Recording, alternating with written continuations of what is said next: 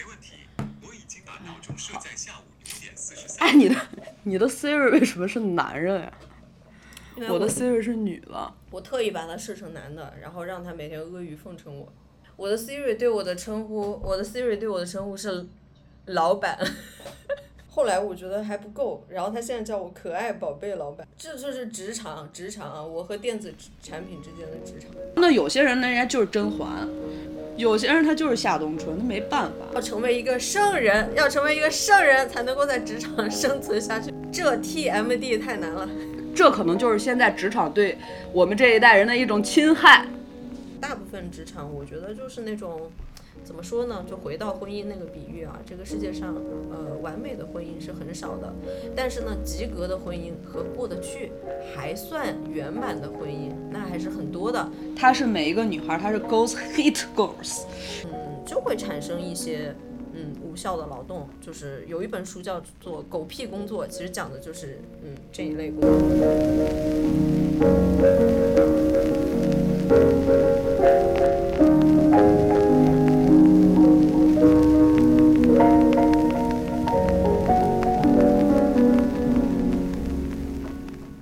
Hello， 大家好，今天呢是我们小马桶特别的一期，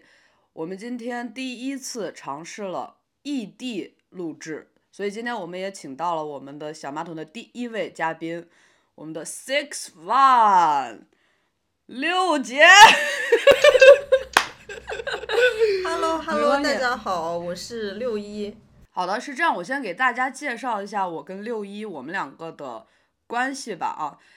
呃，我们两个其实之前是就职在同一家广告公司，然后我们其实也是上下属的关系，因为我们之间曾经在一个职场共事过，所以今天我们想要聊的话题其实也是围绕职场的，我们想聊一聊职场关系。我先说啊，那要不然先介绍一下我们的关系。刚才就说我是你曾经的领导嘛，然后我们大概是在一九年的时候共事，大概是共事了一年的样子，对吧？然后秀秀就离开了这个职场，然后去别的地方辗转，在多个职场成为了一个职场的吉普赛人。然后我是还在原来那家公司，然后也是在去年的时候离职了。嗯、呃、我们大概就是共事了一年的时间吧。刚刚六一也介绍了，我们我们两个确实之前在一个公司共事，然后呃并且我们的那个职场环境相对的纯粹一点，相比于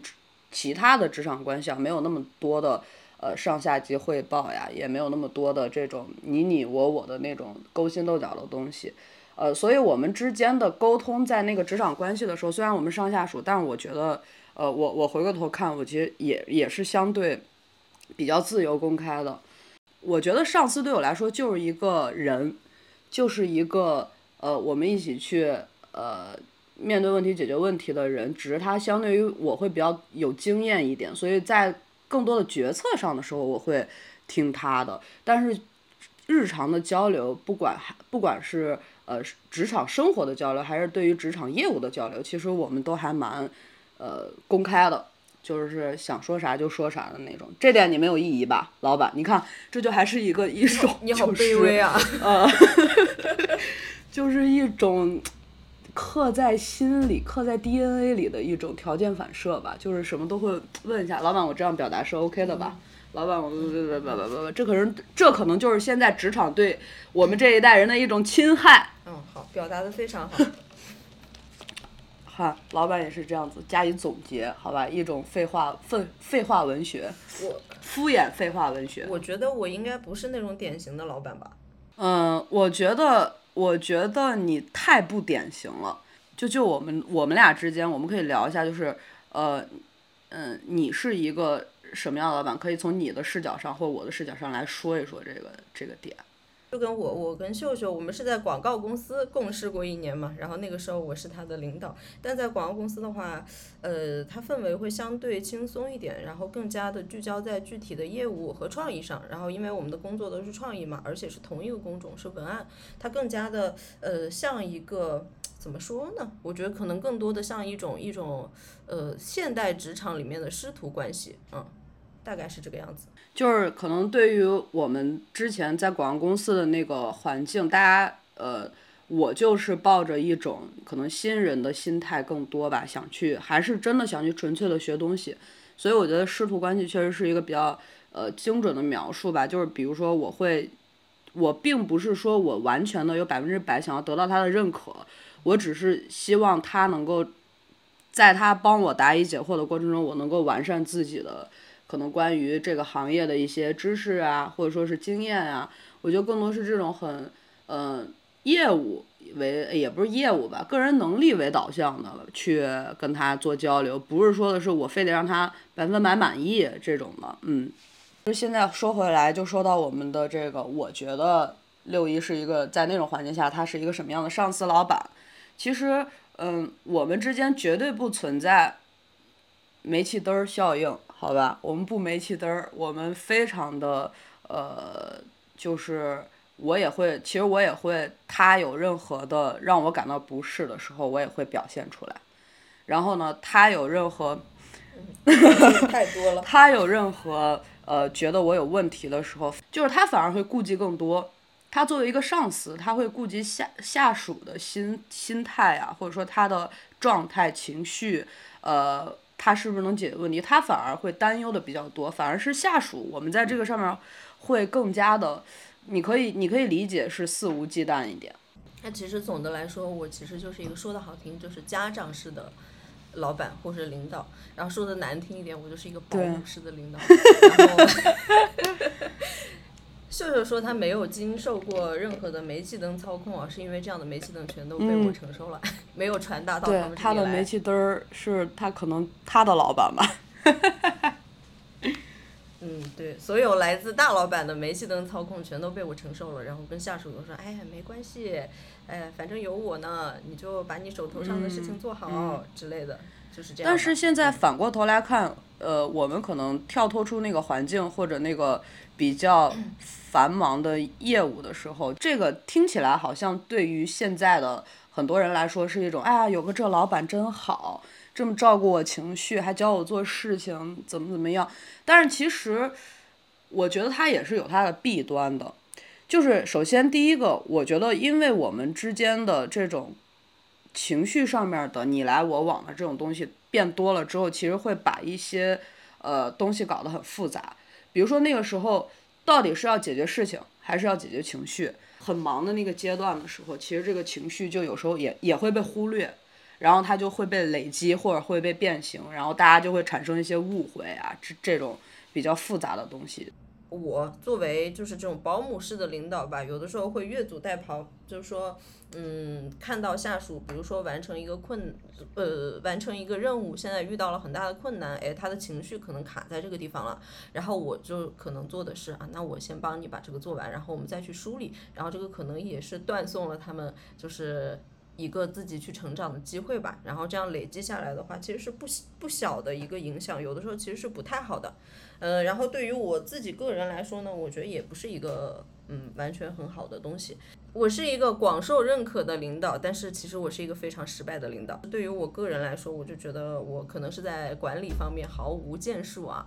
我们不是说 P U A 式的那种管理，是指一种呃真正的让整个团队配合更加紧密和高效的方式吧。嗯，因为广告公司是一个压力非常大的地方，嗯，日常大会产生情绪是一个在所难免的事情，但是每个人需要去做的工作就是你不仅要处理好自己的业务，并且要处理好自己的情绪。我其实相当于把大家的一部分功课去给代理了，嗯，这个对他们不仅不是一件好事情，然后对我个人来说也不是什么好事啊，比较消耗。你说这个东西会，就是比如说在我。我们因为我们是两个视角嘛，就是我们在你的这种呃过分照顾之下，特别像那种被溺爱的溺爱的下属，巨婴、嗯、巨婴巨婴对，我就是一个奶妈，就是我们被奶的已经奶的太舒适了，就是遇到事儿了有人解决，然后情绪有问题的有人排解，呃，但是可能在嗯、呃、这种关系职场关系的上司的视角来说，他会更辛苦，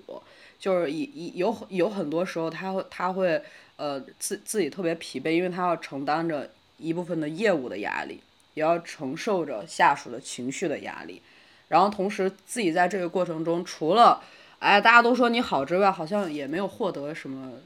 实际上面的好处吧。嗯，就是一个口碑好，实际的好处也还是有了，就是毕竟因为在中国广告公司会有一个弊端，然后你必须要做管理岗，然后你才能够往上升，你的工资才会涨，才能够，因为我最后是做到了合伙人，然后你才能够走这个路径，就是领导是一个你必须要做的选项，呃，他不会考虑你擅不擅长，一个人是不是只做业务标杆就好了，没有这个选项。但是在国外的广告公司，其实大家看《广告狂人》里面，他就会有那种三十五岁还在做资深文案的人，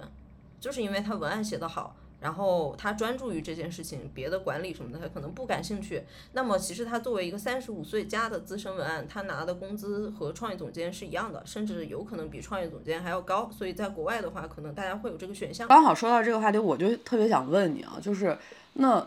呃，其实你刚刚说呃，也也是因为我们的这种相互成就吧，带引号的你对于管理这个事儿本身其实是有一些觉得自己不是很 OK， 不是并没有做到特别好，那那那那那你之后比如说你的再比如说再有机会回到职场再做管理的时候，你会有什么变化？作为管理，我就以一个曾经的也是这个集辗转于各个职场的吉普赛人啊，我以这个角度来说，其实我更期待的我的上司呃他的样子应该是一个，首先我希望我们之间有一些距离感，就是那个距离感它会消弭掉一定的情绪上面的纠葛。第二个是我我期待的我的领导一定是一个我非常欣赏他的人，不管在某一方面，不是说这个人我全面欣赏，我肯定是要认可他的，然后我从中能学到他的一些经验智慧，然后他也能从这个过程里边给到我一些呃真的很纯粹的一些建议指导。除了这个之外，其实适当的呃关心吧，因为在职场环境就像你说的，呃无论是广告公司还是呃其他的职场环境，其实大家本身面对那个业务压力就挺大的，然后呢呢那其实大家的心态都不会是一个非常轻松愉悦松弛的心态，那那在这个过程中可能你给我零星一点的类似于普通人的善意的那种东西就会呃格外美好，可能那就是我心里边的完美的一个上司画像吧。嗯，然后可能也会也会有一种这种上下属之间完美关系的一个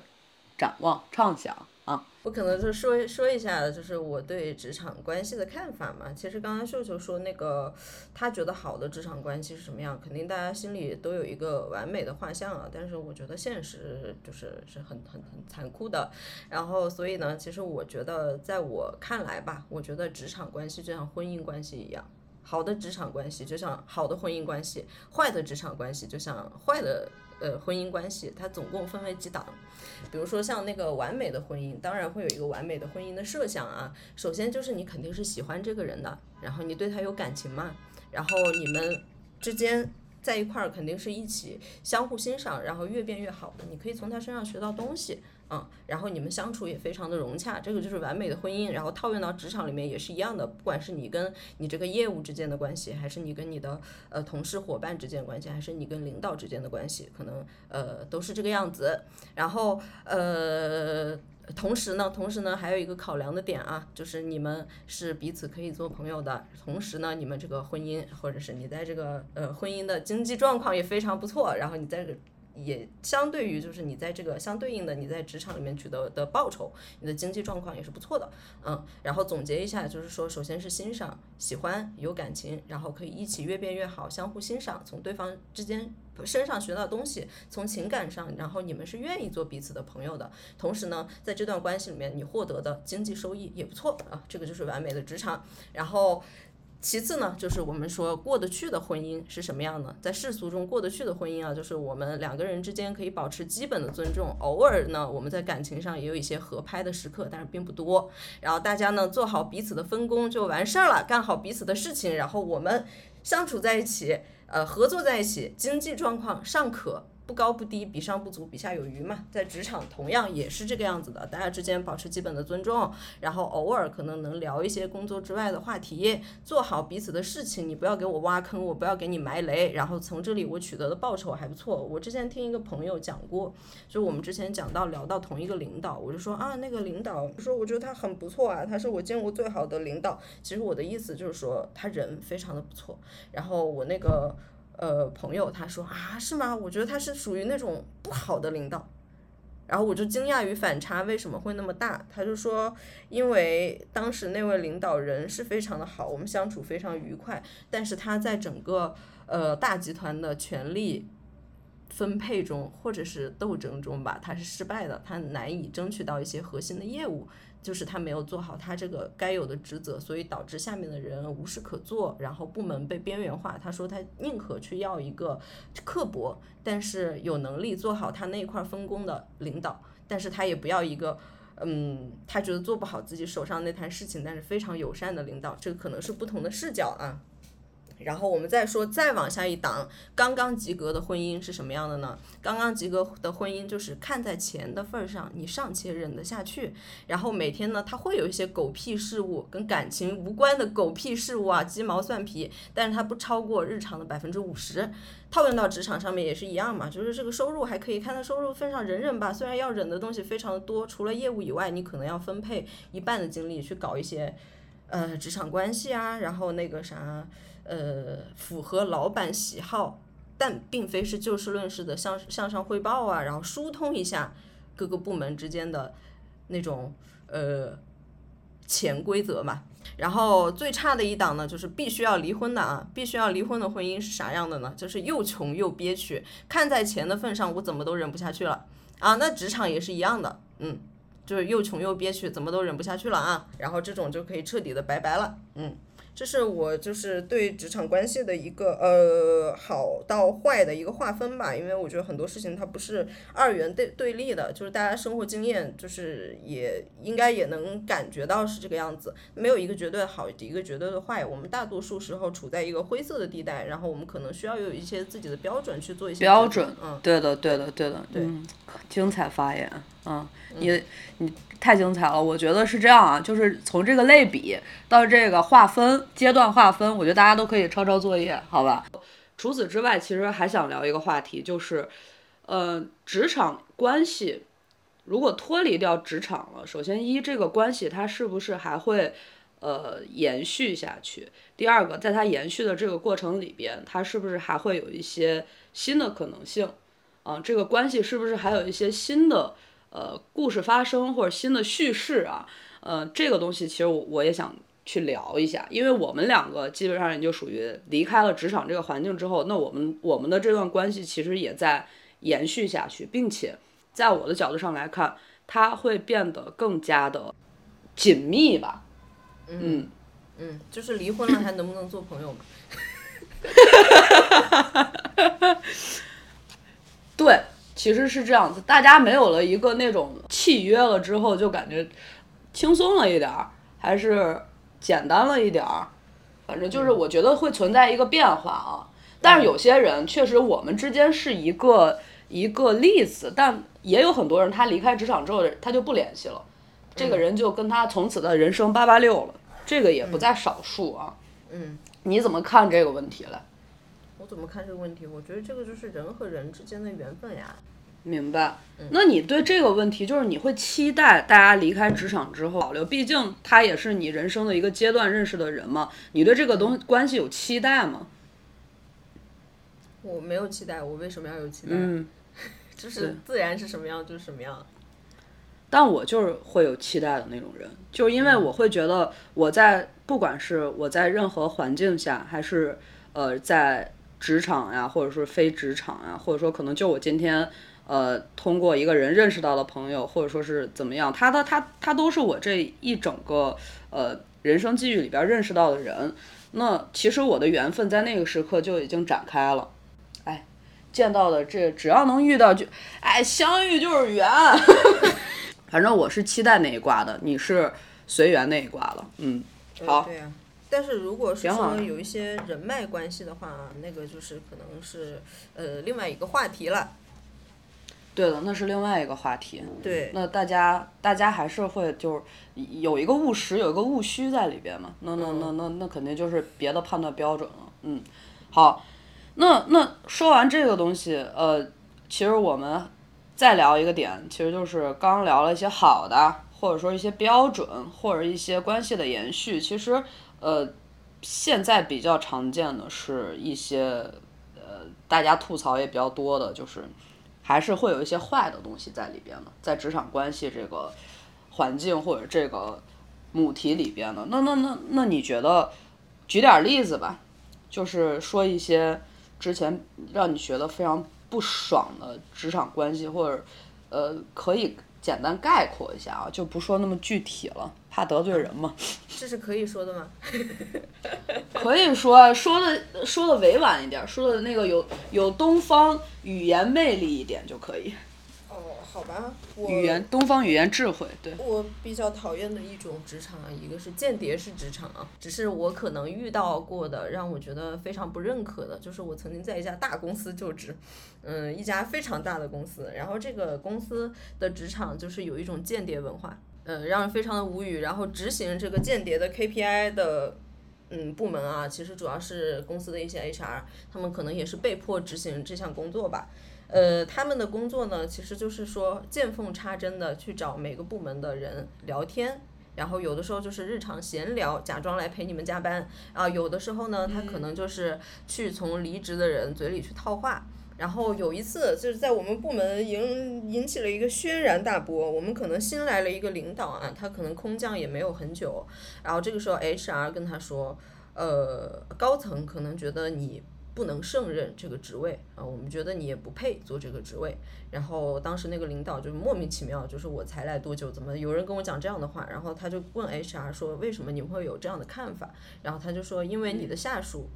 你的下属，因为他的下属比他的资格相当于更老更早的在这个部门，就说你的下属说你根本不能胜任这个职位，你根本没有这个能力，他觉得你德不配位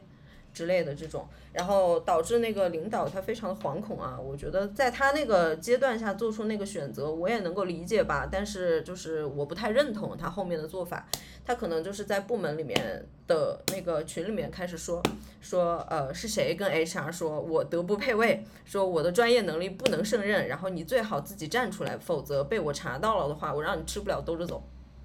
嗯嗯嗯之类的。然后并且他会旁敲侧击的说 H R 说了不是已经离职的人，是在职的人，就通过这种方式。然后那段时间我们同事就是那时候我已经不在了，然后我同事说哎，天天跟搞谍战一样。有的时候他觉得领导说着说着本来说的挺好的，在聊业务，突然就用那种嗯非常奇怪的眼神叨他，想让他就是自己承认是不是他说的。然后那个同事莫名其妙说我从来没有说过，但是他这样一搞就觉得嗯好无语啊，就好难受啊这种的、嗯、这个是我不太能理解的、嗯、因为每个人的秉性有差异，我们也不能够要求每个人就是那么的尽善尽美嘛。我觉得这个领导他会这个样子有这种情绪波动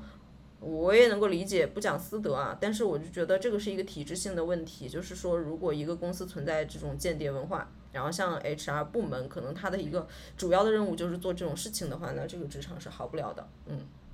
对的对的，当职场环境可能成了一个那种、嗯、呃，有一点像 Z Z 斗争的那种东西、啊、我觉得这东西太恐怖了。我觉得这个东西呃，如果是在这种职场环境下我肯定会逃，就是太变形了，就是除非你你要加入到这场战斗，你还可以跟他们周旋一段时间，那那那那你不 OK， 那你肯定就只能走了。然后其实我还不太认可的，就是我可能个人受不了的就是那种煤煤气灯操控啊 P U A 式的那种职场。我觉得其实大家都是人，有很多事情可以直说，比如说一个领导他如果说他要把一个临时扛雷的活，非常难的活交给他的一个下属，这个难不是指业务上的难啊，而是就是这个下属可能要去背一些锅，呃，或者去搞一些非常难搞有政治斗争的部分的这种活。我觉得他其实可以直说，去跟那个人说这个活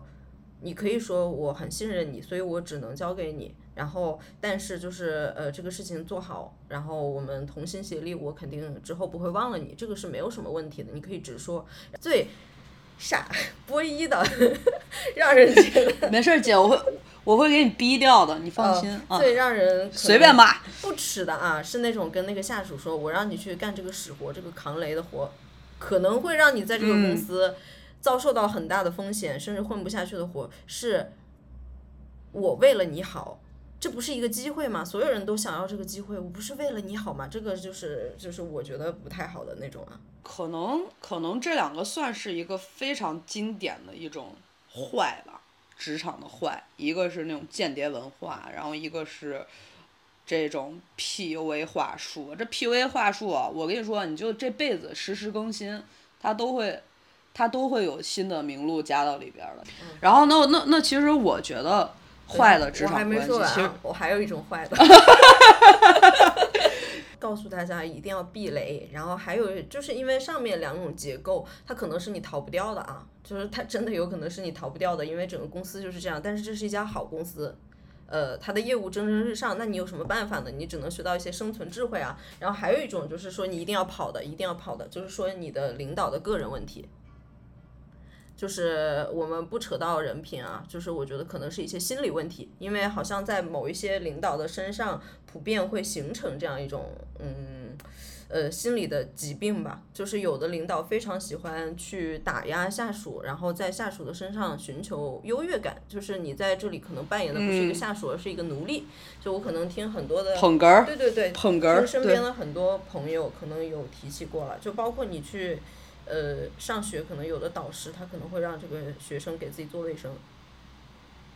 嗯，嗯，然后去给自己孩子辅导作业，给自己家买菜，然后这种你就是他的一个私人的奴隶，这种是非常不好的。就是大家如果有条件的话，嗯、就是一定是说，呃，就可能也没有什么办法，就是一定要。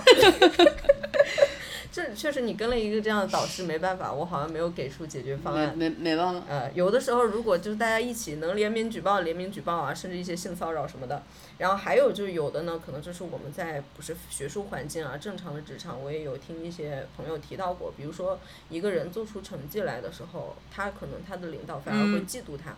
嗯。嗯然后不在别人面前提他的成绩、嗯、或者是在有更位高权重的人面前一直在贬低他，一直把这个功劳揽到自己的头上、嗯、然后甚至有的领导他可能是为了娱乐吧，然后他就一直是在贬低自己的下属、嗯、有的是从这个人的智商，然后到这个人的外表，到这个人品味穿着什么的，就每天就像呃吃零食一样，然后他就是嗯冷不丁的就会这样贬低一下讽刺一下，然后让自己觉得很优越很开心啊，这个就是纯粹的就是我觉得个人的心理问题了、嗯、遇到这种领导一定要避雷。对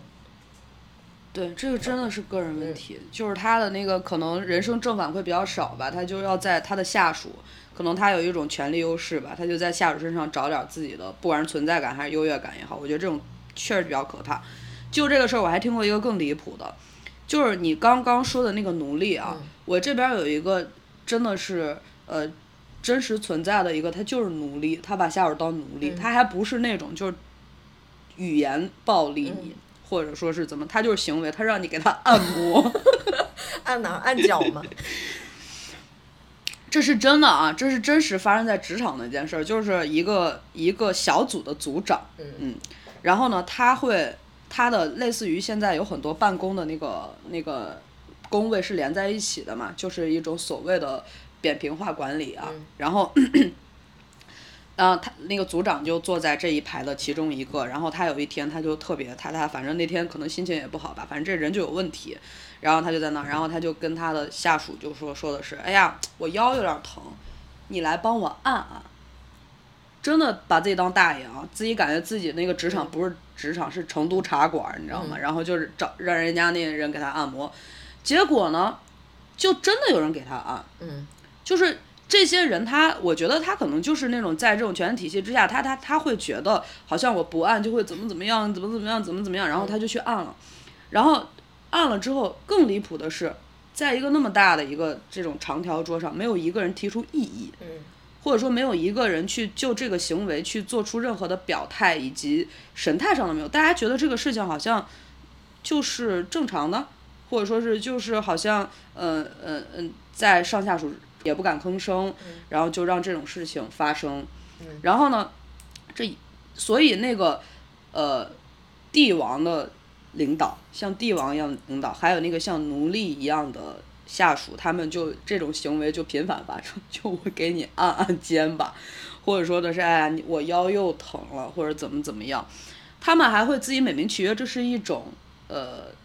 人跟人之间的互相帮助，一种良好互动，反正就这事非常的离谱，然后又被包装的更加的离谱。然后呢其实呃我觉得不好的职场环境啊，我我特别不喜欢的职场环境就就就像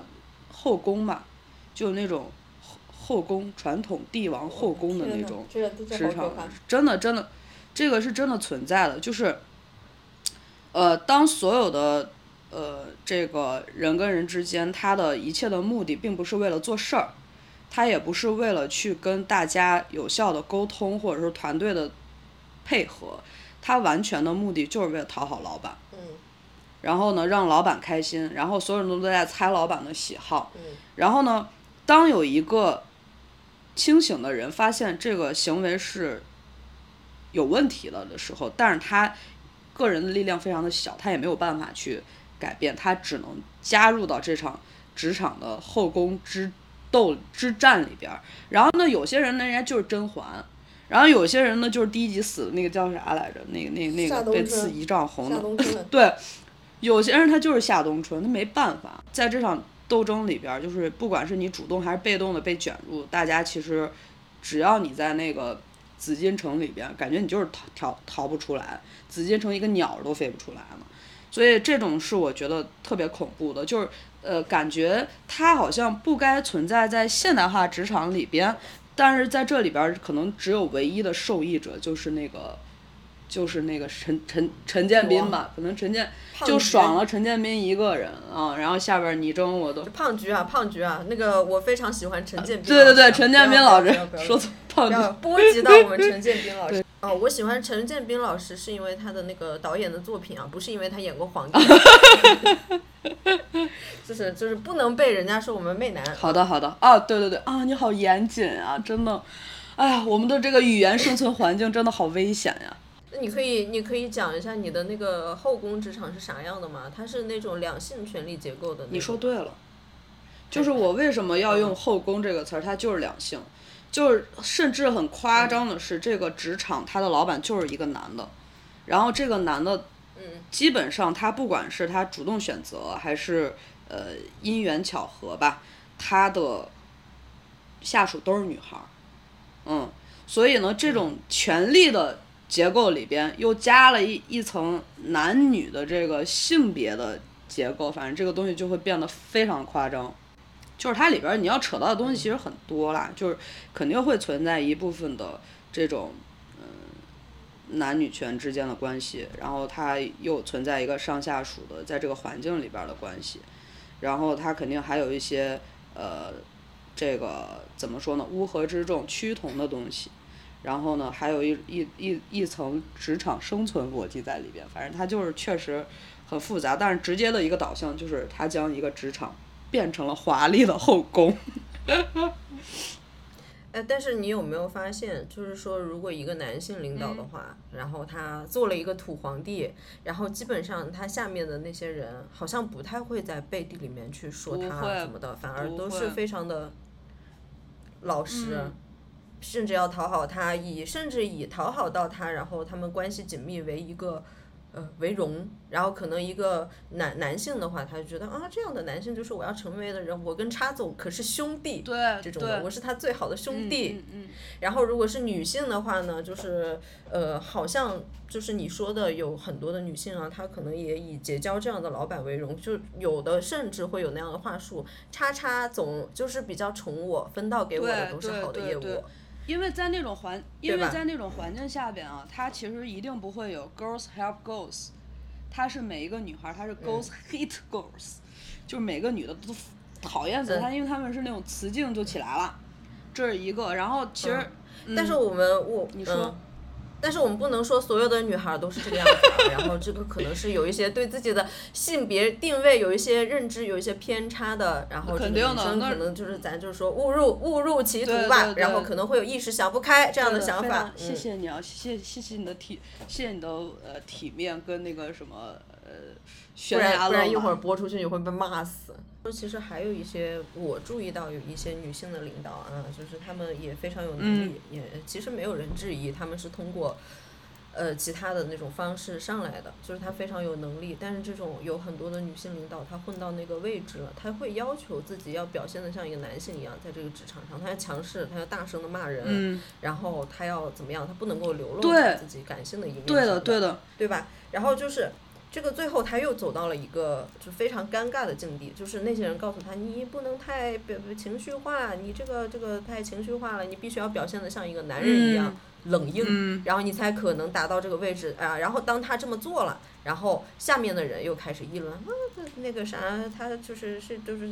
呃太强势了，然后怎么那么凶啊，然后一点女人味都没有，他是不是更年期了，然后他这样肯定找不到对象之类的，又会有很多这样的话。对的，因为你刚刚说到这个话题、嗯、我突然想到好像是在比如说在历史上面那些特别厉害的，我我举两个例子，比如说一个就是就是那个武则天，然后一个是那个俄国、嗯、也也不是叶卡捷琳娜，对，叶卡捷琳娜二世，然后他们都有一个共同的特点，就是世子，就他们把他崽都杀掉了，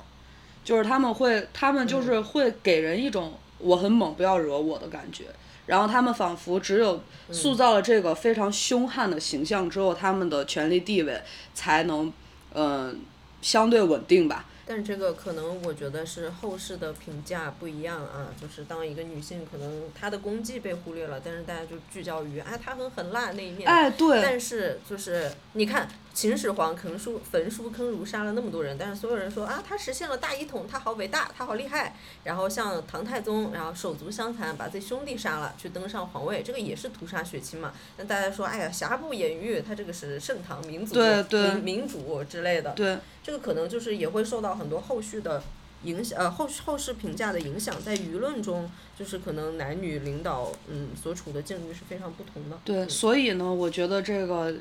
需要有一个女性女性的这个写史记的人，史学家，就是去用一个女性视角去记录历史，可能才会给后人一些呃比较公平的其他的视角吧，就可能对女性的描述就会更立体。我其实特别想聊一个一个话题啊，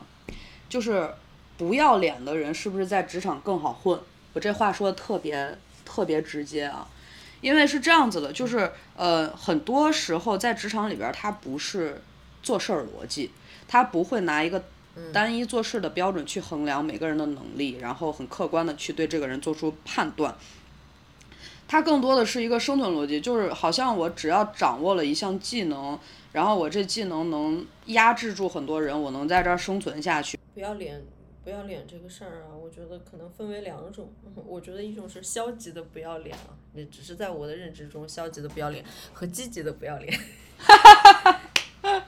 真的有这种积极的不要脸。然后我觉得消极的不要脸啊，他可能就是完全抛弃掉道德上的自尊，嗯嗯，并且没有同理心，嗯，这样的人，这样人我觉得应该不会混得很好吧。嗯，我觉得这种人就能混下去，但可能应该也不会，最终可能不会混得很好，落不到啥，落不着啥好下场，反正，嗯，对，因为他如果真的到一个很高的位置啊，嗯，我就觉得呃，有很多呃位高权重的人，他们手里面的资源都是非常的多的，嗯，然后他不一定就是非要用你这个嗯。让他觉得会坑他一把的手里嗯有资源的人，他可能用你一时，但到后面的话就是嗯位高权重的人应该都愿意去找一个呃不会坑自己人好一点，然后但是手上又有资源的人，他们可能随时在寻找这种替代。嗯嗯，是的是的，嗯，这是我个人的一个看法。然后积极的不要脸呢，我就是觉得是抛弃一些无用的自尊心。嗯嗯，积极的不要脸啊，就是可能要像像有的人他会觉得呃这个事情我要是没做好，或者是我没有做到一百分，我现在是不是应该把它拿出来，然后好像我做到一百分我才有资格去说话，但是有的人可能不是的，然后他做到六十分或者做到七十分，他觉得、嗯、啊我这个做得非常不错，然后我现在就可以就是把这个成果拿出来了。但有的时候呃一个事情做了和最后做完成可能比完美要重要，然后我觉得这种可能是一种积极的不要脸，我们不要那些无用的自尊，然后呃不害怕受到打击，很多事情就是冲就完了，干就完了，这种的可能是一种好的一个方式。 嗯, 嗯明白，因为我见过太多的那种太要脸的人、嗯、可能最后他们不敢对不敢去要那个资源， 嗯, 嗯要不然就是觉得可能自己没有资格啊，或者要不然觉得就是对方的位置比自己高，可能很严苛啊，我现在去问人家要这个资源会不会显得我的嘴脸很不好看。那我其实觉得刚好聊到这儿了，在现在的职场环境比较正确的方式你觉得是啥呀？没有正确，没有正确，只有适合呀。大部分职场我觉得就是那种怎么说呢，就回到婚姻那个比喻啊，这个世界上呃完美的婚姻是很少的，但是呢及格的婚姻和过得去还算圆满的婚姻那还是很多的，那我们就在及格的标准上尽量的往还算过得去还算能够往圆满够一够这样的去去找嘛。其实我是觉得在职场上哎，我们没有那些违背你底线的事情，但是呢就是说大家基本上可以做到相互尊重啊，我觉得其实也就差不多了，相互尊重然后配合就还可以这种的，呃酬劳也还不错，这种其实也就差不多了，就是没有说哎那么完美。那你怎么看待现在特别多的人啊，他呃离开职场，自己有一个谋生的路子，然后他就离开职场了？我觉得这现在已经成蛮普遍的，成一个普遍的一个现状了吧。嗯，我觉得这就是个人选择呀。但是他一个是、嗯、但是他确实是现在比较多的一个一个趋势了。对的对的，嗯，这个可能就是涉及到我们现在的生产和工作，它其实是到了一个，哎，不好意思，要说一个术语，它它到了一个后现代社会的阶段嘛、嗯，特别是我们现在诞生了很多的那种网络公司，嗯，然后那个互联网公司等等，没有说互联网公司不好的意思啊，嗯、求生欲好强，他们是不实际的，嗯。不是，他们是实际并不实际的去生产一个产品，嗯，而是他们依附在一个怎么说呢，就是嗯我觉得有点像就是新兴的生造出来一个一个一个东西，它其实是依附于大家的平时的经济行为等等的之上，它又不产生实际的产品、嗯、然后它体量会非常大，就导致会产生很多很多的工作，它把分工切得非常非常的细，嗯嗯然后嗯就会产生一些嗯无效的劳动，就是有一本书叫做狗屁工作，其实讲的就是嗯这一类工作。然后说在后现代社会随着我们的分工越来越细，然后那个体量越来越大，越来越多的行业它不直接的生产产品，呃特别是有一些是生产服务的，那就会出现一些工作像打手，嗯嗯保安啊，然后那个网警网嗯网警这是可以说的审查员审查员，然后再比如说像有一些叫什么呃随从，随从可能就是有很多人在他的部门里面他不去实际的做一些事情，而是天天拍他领导的马屁，哎这样好那样好什么之类的，然后像有一些呃还有一些 H R 他们做的那些事情啊，他也不招人，但是他就把那那些人全部放到那个池子里面，这些简历是无效的，但是他每天要弄一百封简历去填满这个池子，这都是无效的工作，都是狗屁工作，就是在这样的工作里面可能大家很难得到自己的一个价值感和所谓的一个呃个人的成长和收获吧，就没有输入嘛，嗯就是这样一些狗屁劳动，所以就会让嗯人都是追求意义的，会让大部分人觉得非常的不耐受，嗯，没有办法，就是说，那我适应不了这个环境嘛，那我就离开这个环境。嗯，明白明白，是很正常的。就人，嗯、这是一个我嗯，就人还是得就做一个有价值的生生产力吧，在职场里边，不然的话就是真的感觉感觉不到自己的存在，可能就虚无了。对，它就不仅仅是一个，确实你刚刚说的对啊，它不仅仅是一个个人选择，个人选择可能在里面只占了一小部分，这个是一个大的社社会的结构性问题了。就是当这个生产力饱和的时候，就或者市场没有那么大需要的时候，就可能会出现一个现象，就叫空卷。最后一个话题，其实我还是想聊点好的，就是在职场关系里边，我们遇到那些好人也是贵人吧，我觉得。有一些人分几类吧，有一些人是那种精神鼓励吧，然后其实还有一种贵人就是呃做事方面的贵人，其实做事方面的贵人不得不又提到了你了啊，这个是这这个是真实的，就是首先在你的专业的业务领域里边有一个业务能力很强的人去类似于保姆型的去带你，对我来说是非常的幸运的一件事，因为他能非常直观的，然后并且他是在教你，他是在给你那个捕鱼的东西啊，所以他其实捕鱼的东西就是所以我就是他在受我我受我以鱼、啊、我教你的是捕鱼达人吗？对对，你教我成为了一个捕鱼达人。那个阶段其实他会教给你一些呃他自己已经总结或消化过的一些呃做事的经验，而且当并且你们是从理论到实践都是一个非常高频发生的，就是他告诉你东西，然后直接去在这个东西去实践上来，然后在里边再查漏补缺，然后慢慢的逐渐去让你的这个语义丰满起来，让你的这个业务能力呃自我的业务能力体系更加健全起来。你头发都要被你揪光了，好人有这么难想吗？你就说你遇到的好人十个手手指数不数得过来吧？数绝对数得过来啊，疯了吧？十个以上、哦、就是你没有超过十个是吧？没有没有，完全没有、嗯、你超过五个了吗？超过一个手吗？嗯嗯，那那你还是比较幸运的，就是在中位数吧。你呢？我呀，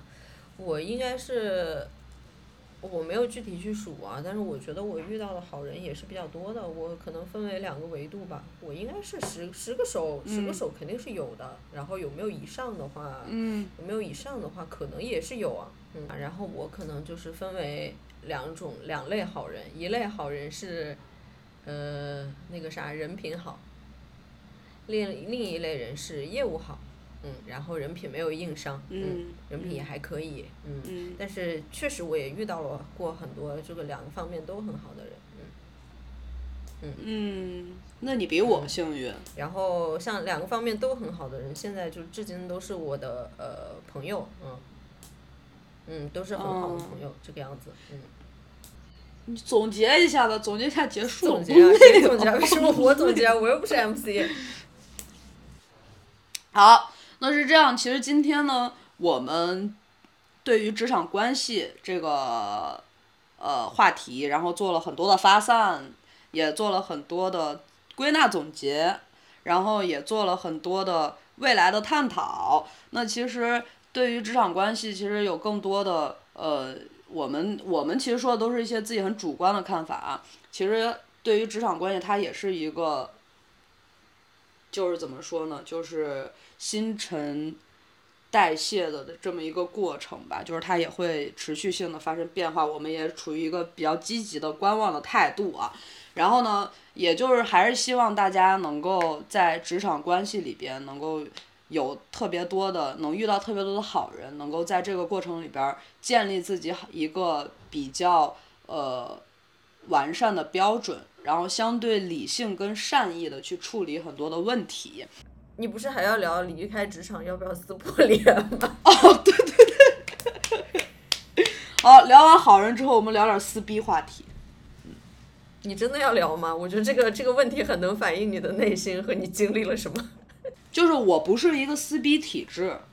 就是我不是一个见人都撕。我其实有时候在职场里边一些方面，其实呃。除了情绪上面会给人觉得我好像挺挺挺猛的之外，其实我大部分的时候还蛮唯唯诺诺的，躲在一个角落里面自己偷偷的哭。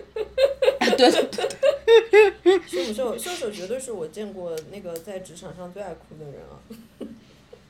就是我绝对是一个撕逼，我但是我在于离开这个环境之后，当我呃能够完全的分辨出哪些人他是真的是对我。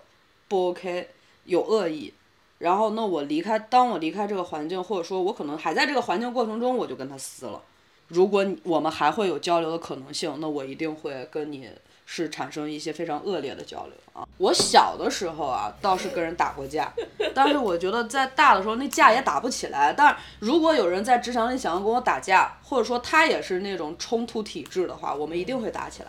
只是现在还没有发生过这样子的事情。嗯，嗯就可能大家都还是避免一些流血事件嘛，我猜。但是我是不怕流，我不怕流血事件，没人跟我打，我也想打呢。我有时候恨不得跟一些这种在职场里边的坏人啊打一架，因为以暴制暴这件事，一定它是一个解决方式，它可能真的不是一个非最好的解决方式，但它一定是。就是因为我之前真的有听过啊，有听过，嗯，不是我，不是我们这个圈子里边的人，然后他解决的解决问题的方式就是把你拉到京郊去恐吓你。你听上去也没有撕啥呀。就除了那个那个你的仇家再来找你，你可能讲说了他两句，其他的那什么诚实的反映对方的职场履历，这也不算撕破脸吧？哎呀，也是吧，可能我还是那种，哎，外强中干吧，我也承认，确实。你没有你想的那么强。OK 。我的行。也没有你想的那么坏。OK。好吧，行。